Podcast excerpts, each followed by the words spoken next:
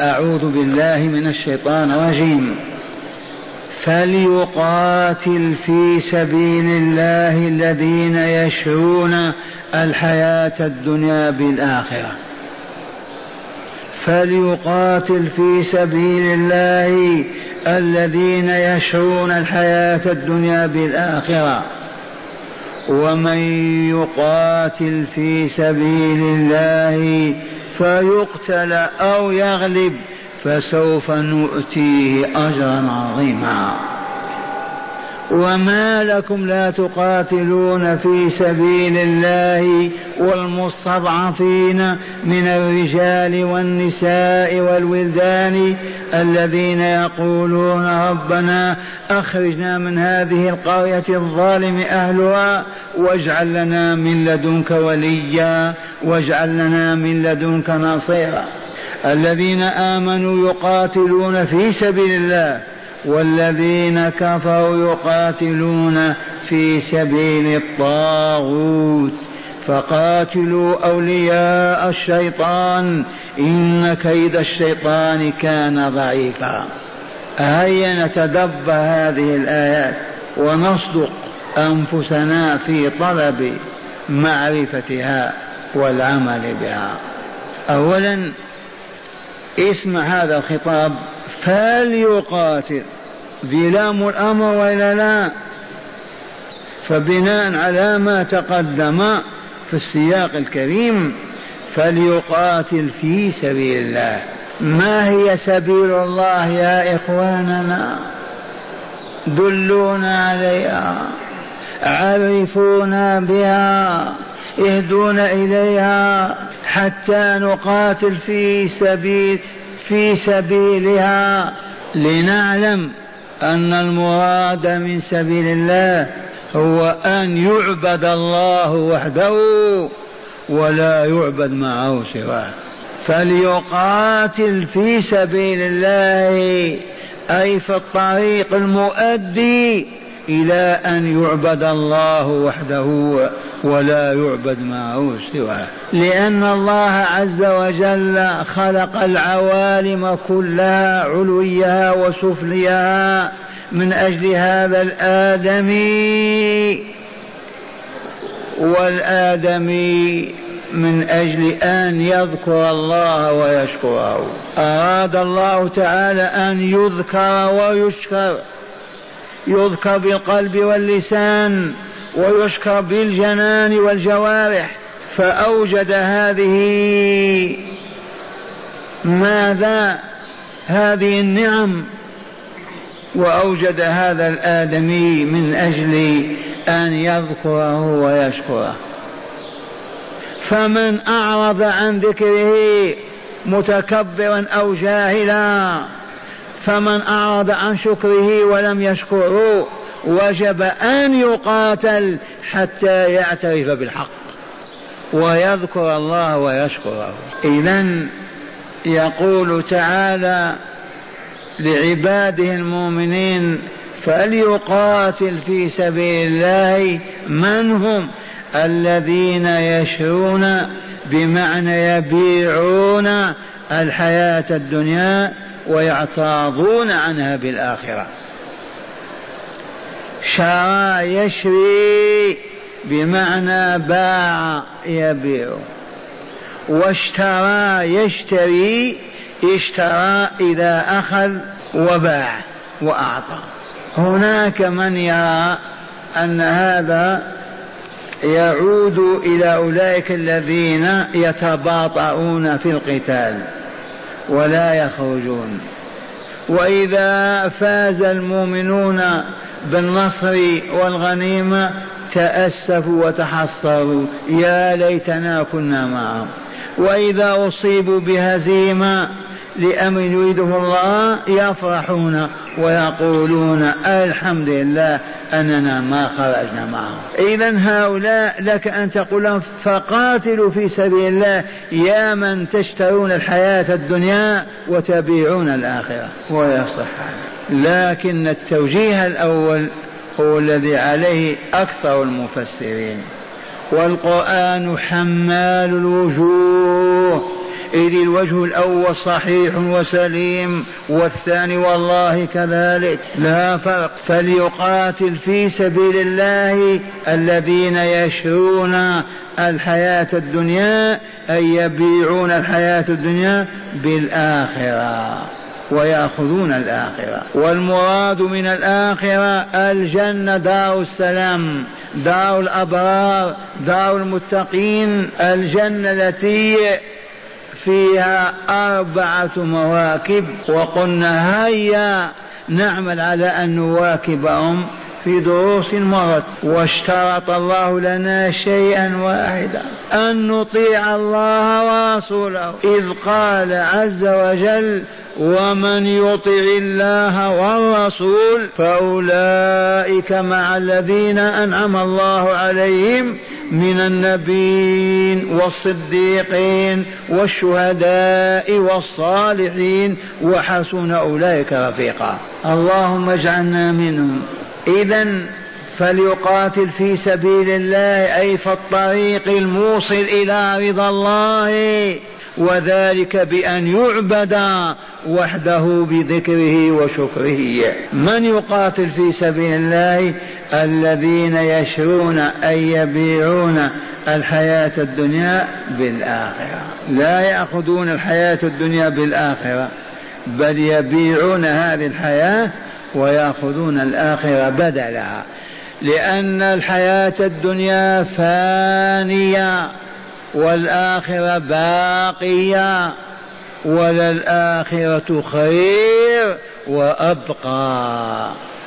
حتى قال الرشداء البصراء لو كانت الآخرة من خزف والدنيا من ذهب لاختار العقلاء الآخرة عن الأولى. لأن الخزف يبقى أفضل من ذهب يفنى. في سبيل الله الذين يشرون الحياة الدنيا بالآخرة ثم جاء وعد الله عز وجل ومن يقاتل في سبيل الله لا في سبيل الدنيا لا في سبيل الوطن لا في سبيل الرياسة لا في سبيل المال لا في سبيل الشهرة والسمعة. كل هذه ممسوحة من قلب هذا المؤمن. لا يريد إلا أن يعبد الله وحده. ومن يقاتل منكم معشر المؤمنين في سبيل الله فيقتل يستشهد. أو أو يغلب وينتصر ويظفر بالغنيمة. على كلا الحالين الجزاء فسوف نؤتيه أجرا عظيما. من قال فسوف نؤتيه أجرا عظيما؟ الله. إذا إذا كان الله العظيم فعطيته كيف تكون؟ وقد استعظمها. وقال فسوف نؤتيه أجرا عظيما. إن أهل الجنة في تفاوتهم في درجاتهم في قصورهم ينظرون إلى بعضهم بعض كما ننظر إلى الكواكب في السماء. وأقل ما يعطاه أحدهم مثل الدنيا مرتين. هذا الكوكب يعطى مثله كوكبين. إذا فليقاتل في سبيل الله. الذين يشرون أي يبيعون حياة الدنيا بالآخرة. ومن يفعل ومن يقاتل في سبيل الله فيقتل أو يغلب. إما أن يستشهد أو ينتصر ويغلب العدو وما مات. فسوف نؤتيه أجرا عظيما. ثم يقول تعالى وما لكم لا تقاتلون في سبيل الله والمستضعفين من الرجال والنساء والولدان. وهذه تدفع أصحاب رسول الله المهاجرين والأنصار لإنقاذ إخوانهم بمكة وهم يعيشون أذلاء مضطهدين معذبين ينكل بهم. من قبل المشركين ومن هنا وجب على المؤمنين في كل عصورهم وأزمنتهم ألا يسمحوا أن يبقى مؤمن تحت أيدي الكفار. لو نخرج من أموالنا كلها ونطلق أسر هذا المؤمن ونبعده عن أسر الكافرين. إذا وما لكم لا تقاتلون في سبيل أي شيء منعكم أو حال دون قتال في سبيل الله ليعبد وحده وفي سبيل المستضعفين من الرجال الذين هم تحت قبضة أبي جهل وعقبة بن معيط وفلان يعذبونهم الليل والنهار. وسبيل المستضعفين أيضا من الولدان الصغار والنساء عجلوا جاهدوا ثم قال أولئك الضعف من الرجال ونساء الودان يسألون الله ويدعونه قائلين ربنا أخرجنا من هذه القرية يعنون مكة. الظالم أهلها ظلموهم منعوهم من قولة لا إله إلا الله بلال يسحبونه على رمضان. ويقولون اكفر قل كذا وهو أحد أحد أحد ياسر قتلوه تحت الضرب والغمس في الماء سمية زوجته عمار عذبوه أنقذوا إخوانكم ربنا أخرجنا من هذه القرية الظالم أهلها واجعل لنا من لدنك وليا واجعل لنا من لدنك نصيرا ثم قال تعالى الذين آمنوا آمنوا ما الإيمان دعوى ادعاها البشر والإنس والجن آمنوا الإيمان الحق صدقوا الله ورسوله في كل ما أخبر به من شأن الغيب والشهادة في العوالم العلوية والسفلية في هذه الحياة وفي الأخرى. صدقوا الله ورسوله هؤلاء يقاتلون في سبيل الله. لن يخرجوا ابدا ولن يحملوا سلاحا لغير أن يعبد الله تعالى وحده. والذين كفروا كذبوا الله ورسوله جحدوا بما شرعه الله وبينه لعباده لإكمالهم وإسعادهم. هؤلاء يقاتلون في سبيل من؟ في سبيل الطاغوت. والطاغوت الشيطان. وكل من طغى وارتفع وتكبر وتجاوز مستواه الآدمي وأمر أن يعبد ويقدس أو أمر أن يعبد غير الله فهو طاغوت. فالذين كفروا يقاتلون في سبيل الطاغوت. إذا فبناء على هذا يقول تعالى فقاتلوا أولياء الشيطان كل من يدعو إلى معصية الله عز وجل والخروج عن طاعته ويدعو بدعوة إبليس. لأن الشيطان همه أن لا يرى مؤمنا صالحا يدخل الجنة. كل ما يحمله أن لا يرى مؤمنا أو مؤمنا يعبد الله ويوحده ليدخل الجنة. لأنه يقول دخلت النار بسببهم.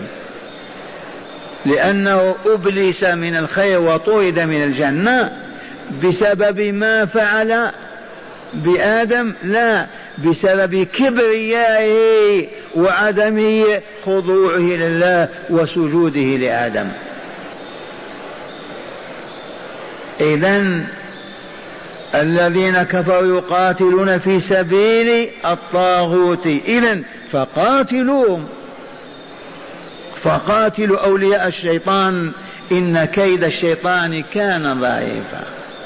ينهزم وينهزمون. والله ما وقف مؤمنون ربانيون صحيح الإيمان والإسلام وانهزموا. إلا إذا اختل موقفهم بسبب معصية ارتكبوها. لأن كيد الشيطان ضعيف جدا. لا وزن له ولا قيمة. ما يمكر به ويكيد ويبينه لأوليائه ويغرقهم أيضا في المفاسد والشرور. معاشر المستمعين والمستمعات من المؤمنين والمؤمنات وهنا مناسبة كبيرة. أمرنا الله تعالى أن نقاتل في سبيله. هيا نقاتل؟ كيف نقاتل؟ يجب أن نطيع ربنا فيما أمرنا به. كيف نقاتل؟ من نقاتل؟ الجواب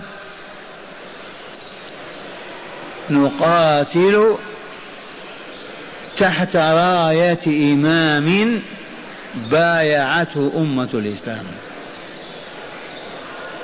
نقاتل تحت راية إمام رباني بايعته أمة الإسلام. هذا الإمام تحمل المسؤولية وأصبح أهلا لها فهو بحسب قدرته وبحسب قدرة الكافر الذي يريد أن يغزو داره وينشر رحمة الله في بلاده. فإن رأى أنه قادر بجيشه الرباني الإيمان الإسلامي حينئذ ماذا يصنع؟ أرشدنا الله عز وجل إلى كيفية الجهاد. وهو من أخريات ما نزل. اسمعوا من سورة التوبة المدنية.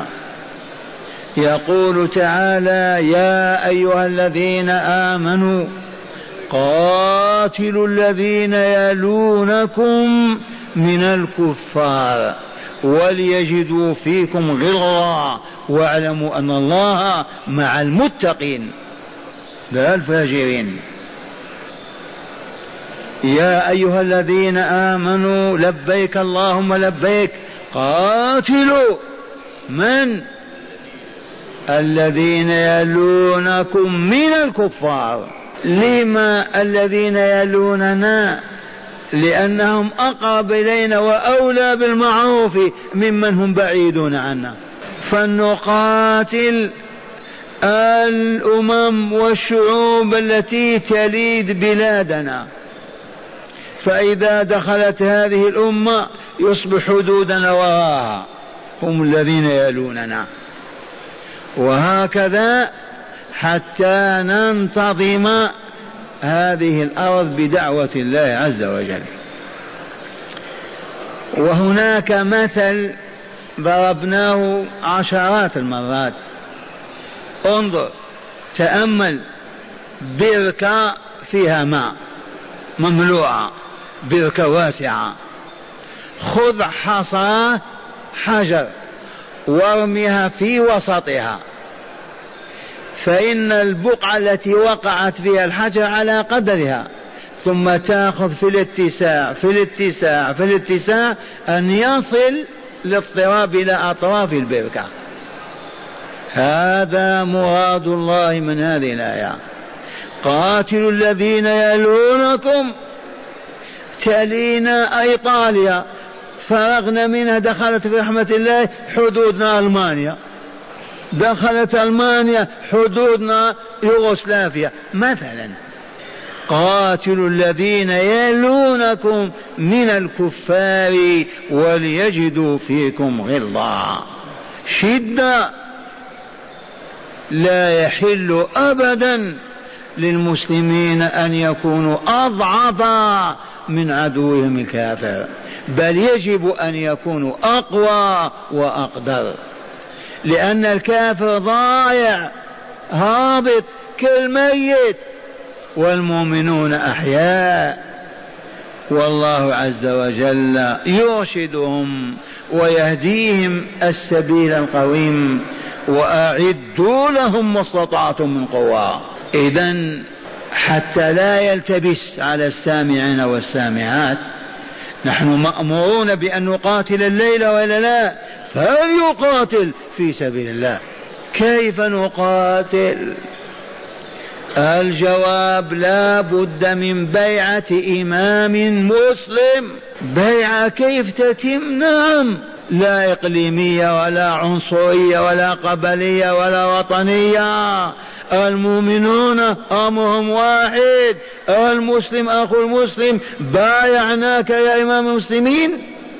لا يحل لمؤمن أن يقول كلمة سوء. تشير إلى عدم الطاعة أو الخروج عن إمام المسلمين. وإذا نفخك إبليس وانتفخت فاستعذ بالله من الشيطان الرجيم وانزل حتى تطمئن. أنت ما أطعت إمام المسلمين لذاته أنت أطعته لله هو الذي أمرك. فإذا وجد الإمام كما قلنا يطبق هذه الآية الكريمة قاتلوا الذين يلونكم. كيف؟ إن كانت لنا سفن تحمل رجال والسلاح نرسيها على الشاطئ المقابل له. إن كانت جيوش تمشي على أرجلها أو تركب على خيولها كذلك ننزل بحدود هذه الدولة أو هذه الأمة أو هذا الإقليم الكافر.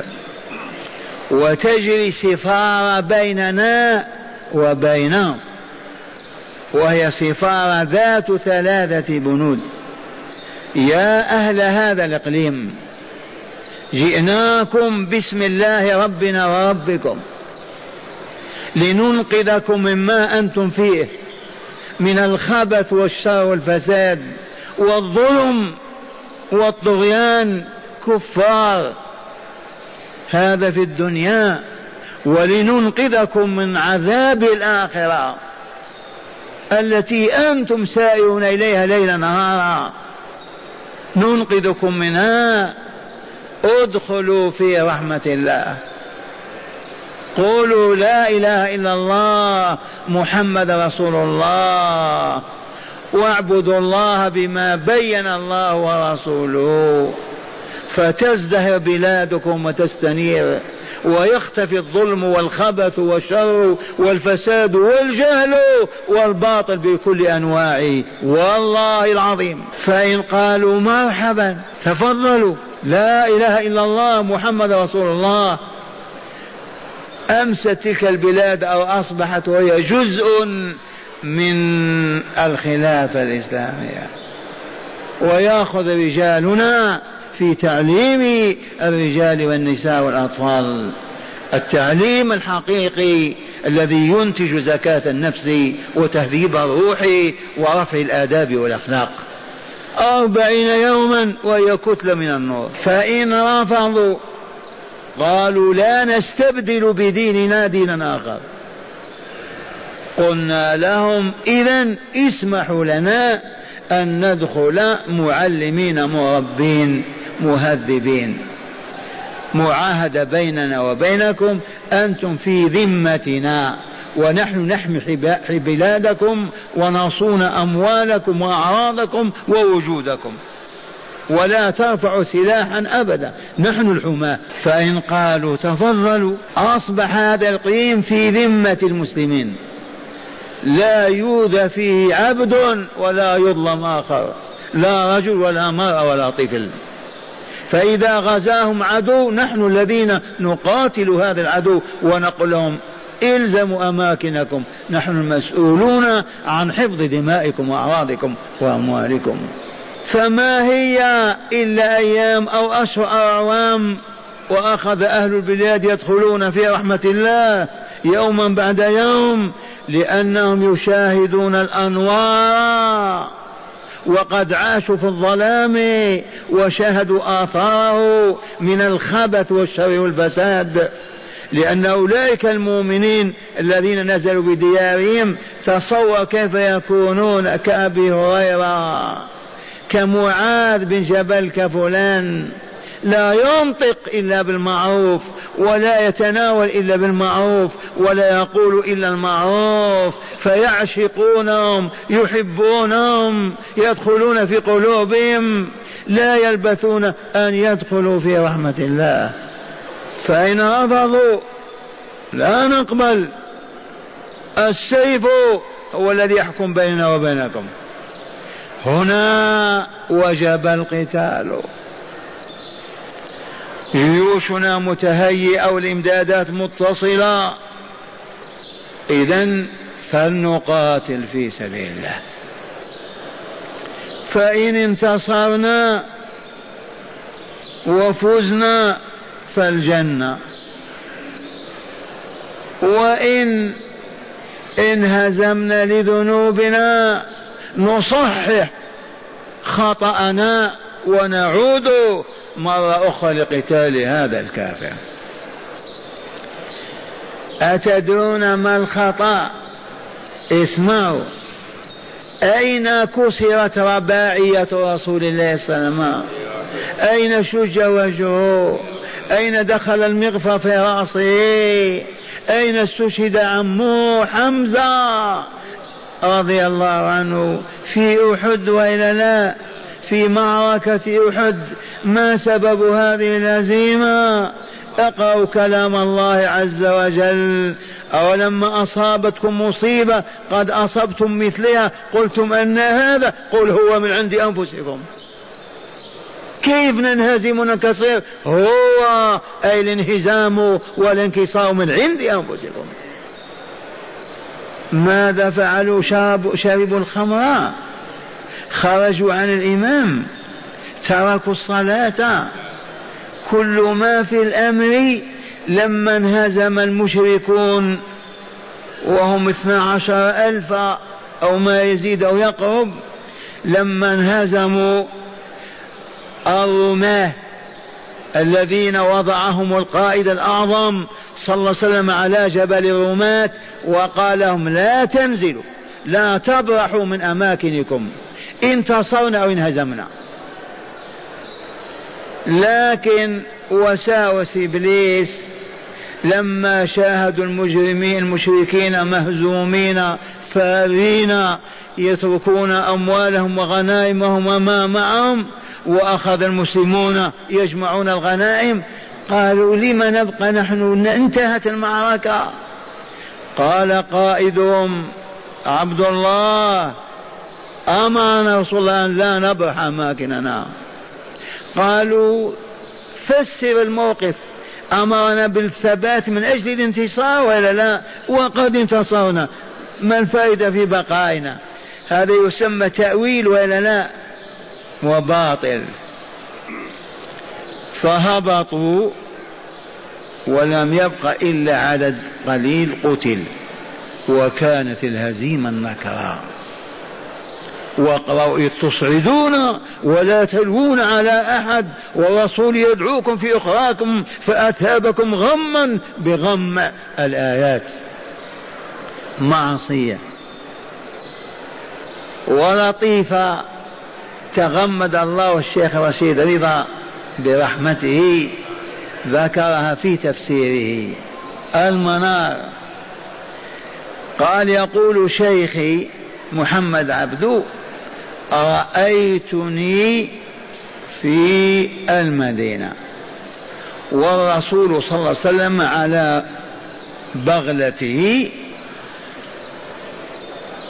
والجيش الإسلامي وراءه وهو يقول لو خيرت بين النصر والهزيمة لاخترت الهزيمة على النصر. عائد من أحد. مع الهزيمة التي أصابتهم. وهو يقول لو خيرت أي خيرني ربي بين النصر والهزيمة في لاخترت الهزيمة. لماذا؟ لأنهم لو انتصروا مع الخروج عن طاعة الرسول يقول نحن أولياء الله نقاتل في سبيل الله. كيف ننهزم؟ وحينئذ لا ينتصرون في معركة. إذا استباحوا ما حرم الله. معتمدين على كونهم أولياء الله ومع رسول الله. عرفتم ذنبا واحدا خطيئة واحدة. أرتهم ما يدبر الله لأوليائه.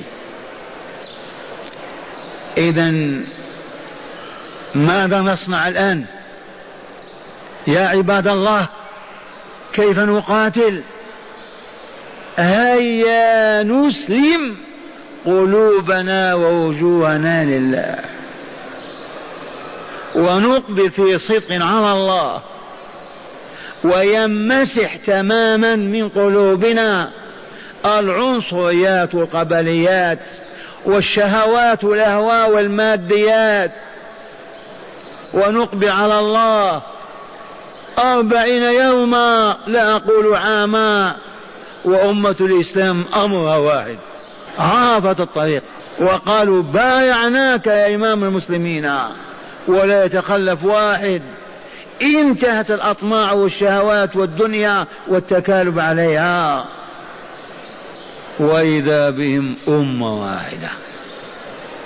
حينئذ بحسب قدرة إمام المسلمين يطبق قول الله تعالى يا أيها الذين آمنوا قاتلوا الذين يلونكم من الكفار وليجدوا فيكم غلظة واعلموا أن الله مع المتقين. تمشون وراءه إن قال احبسوا احبسوا إن قال تقدموا تقدموا. هذه آية من الآيات وإلا لا؟ وهم عنها عميان لا يبصرون صم لا, ينط... لا يسمعون بكم لا ينطقون. وها هم يثيرونها من بلد إلى بلد وانتهت إلى الديار الجزائرية. لقد هلك من النساء والأطفال والرجال قرابة الستين ألف خلال أربع سنوات. هذه حروب رسول الله صلى الله عليه وسلم عشر سنين أو ما يقاربها القتل من الجانبين من الكافرين والمؤمنين ألفان وخمسمائة قتيل ما بينهم امرأة ولا طفل. وهذه الستون ألف أربع سنوات لا تسأل عن أعداد النساء والأطفال فيها. من أيام رهبانيتين مسيحيتين يقتلان. بأي إيمان أو حق أو إسلام تقتل المرأة والمسيحية؟ من أين لك أن تقتل الأطفال وتمزق أكباد أمهاتهم وآبائهم؟ هذا هو الإسلام. أصبح الآن الكفار يسخرون من الإسلام. من دفعهم إلى هذا بدل أن نراقبهم فيه ونحببه إليهم ونقدمه لهم طاهرا منيرا أصبحوا يرعبون. مسلم يذبح هذا. والكلمة الأخيرة أقولها ويا حبذا لو يغتالوني ويقتلونني والله لا أسعد لي من ذلك. أقول لا يحل لمؤمن ولا مؤمنة في أي الديار أن يسمع كلمة من هذا النوع. لا طعن ولا سب ولا نقد ولا فلان أبدا. لا يسمعون من مؤمن ولا مؤمنة. كلمة تؤيد موقفهم. أو تشجعهم على باطلهم ومنكرهم. ومن جاءه منهم من يسأل أن يعرف الحق يعرف الحقيقة يجب أن تعرفه أن هذا ظلم وجهل وكفر وفسق وخروج عن طاعة الله ورسوله. وصاحبه خالد في جهنم. يجب على كل مؤمن ومؤمنة في أي بلد من العالم الإسلامي أو خارج العالم الإسلامي أن يقف إلى جنب هؤلاء الخوارج الكفرة المجرمون أن يقف إلى جنبهم ولو بكلمة واحدة. حتى يتوب من يتوب ويرجع من يرجع إلى الصواب ويبكي ويندم طول حياته عن الدماء التي أراقها والأرواح التي أزهقها ولو بكلمته. الذي ضرب بالمسدس أو فجر كذا كالذي وافقه وساعده بكلمة. هل سمعتم يا عباد الله الله أو تقولون الشيخ عميل ذنب وكذا يجب أن ننتزع هذه الأسقاط الهابطة من ألفاظ الهابطين والضلال والكافرين والمجرمين. لا يحل لمؤمن ولا مؤمنة في مملكة النور وهداية المسلمين أو خارجها من ديارنا أن نؤيد هذا الباطل بكلمة. ومن أيده بكلمة هو مساهم مشارك في كل الأرواح التي تزهق والدماء التي تسيل. ولو اجتمع كما قال عمر أهل صنعاء على واحد قتلتهم عليه. مرة ثانية هل فهمتم هذا؟ حاصرهم ضيقوا الجو عليهم اخنقوهم بأن لا تذكرهم بخير وأن لا تلتفتوا إليهم. لا في الجزائر ولا في المدينة ولا في باكستان ولا في اسطنبول ولا في أي بلد. ما هكذا الدعوة إلى الله؟ ما هكذا القتال في سبيل الله؟ ونقبل في صدق على دعوة الله. ما أحوج المسلمين في ديارهم. هيا نصلح أمر المسلمين قبل أن نصلح أمر الكافرين. ديار المسلمين على الفسق والفجور والظلم والخبث والشر والفساد ونريد أن ننقل الإسلام إلى إيطاليا. هيا نصلح أولا حالنا نطهر ديارنا. فإذا لاحت أنوارنا وراءها العالم والعالم الآن كأنه بلد واحد والله لا يقبلون على الإسلام بأنفسهم بدون ما خوف ولا تهديد. في حاجة إلى أن يكملوا ويسعدوا. ملت الأمم البشرية هذه الحضارة الهابطة. فنريهم هذا هو الإسلام صدق وفاء إخاء تعاون مودة محبة طهر صفاء تلاقي على ذكر الله. معاشر المستمعين سمعتم هذه الكلمة لا يحل لمؤمن ولا مؤمنا في أي ديار العالم يقول كلمة تؤيد هذه الفئات الهابطة التي أشعلت النار وما زالت تشعلها حتى في الحرمين والعياذ بالله تعالى.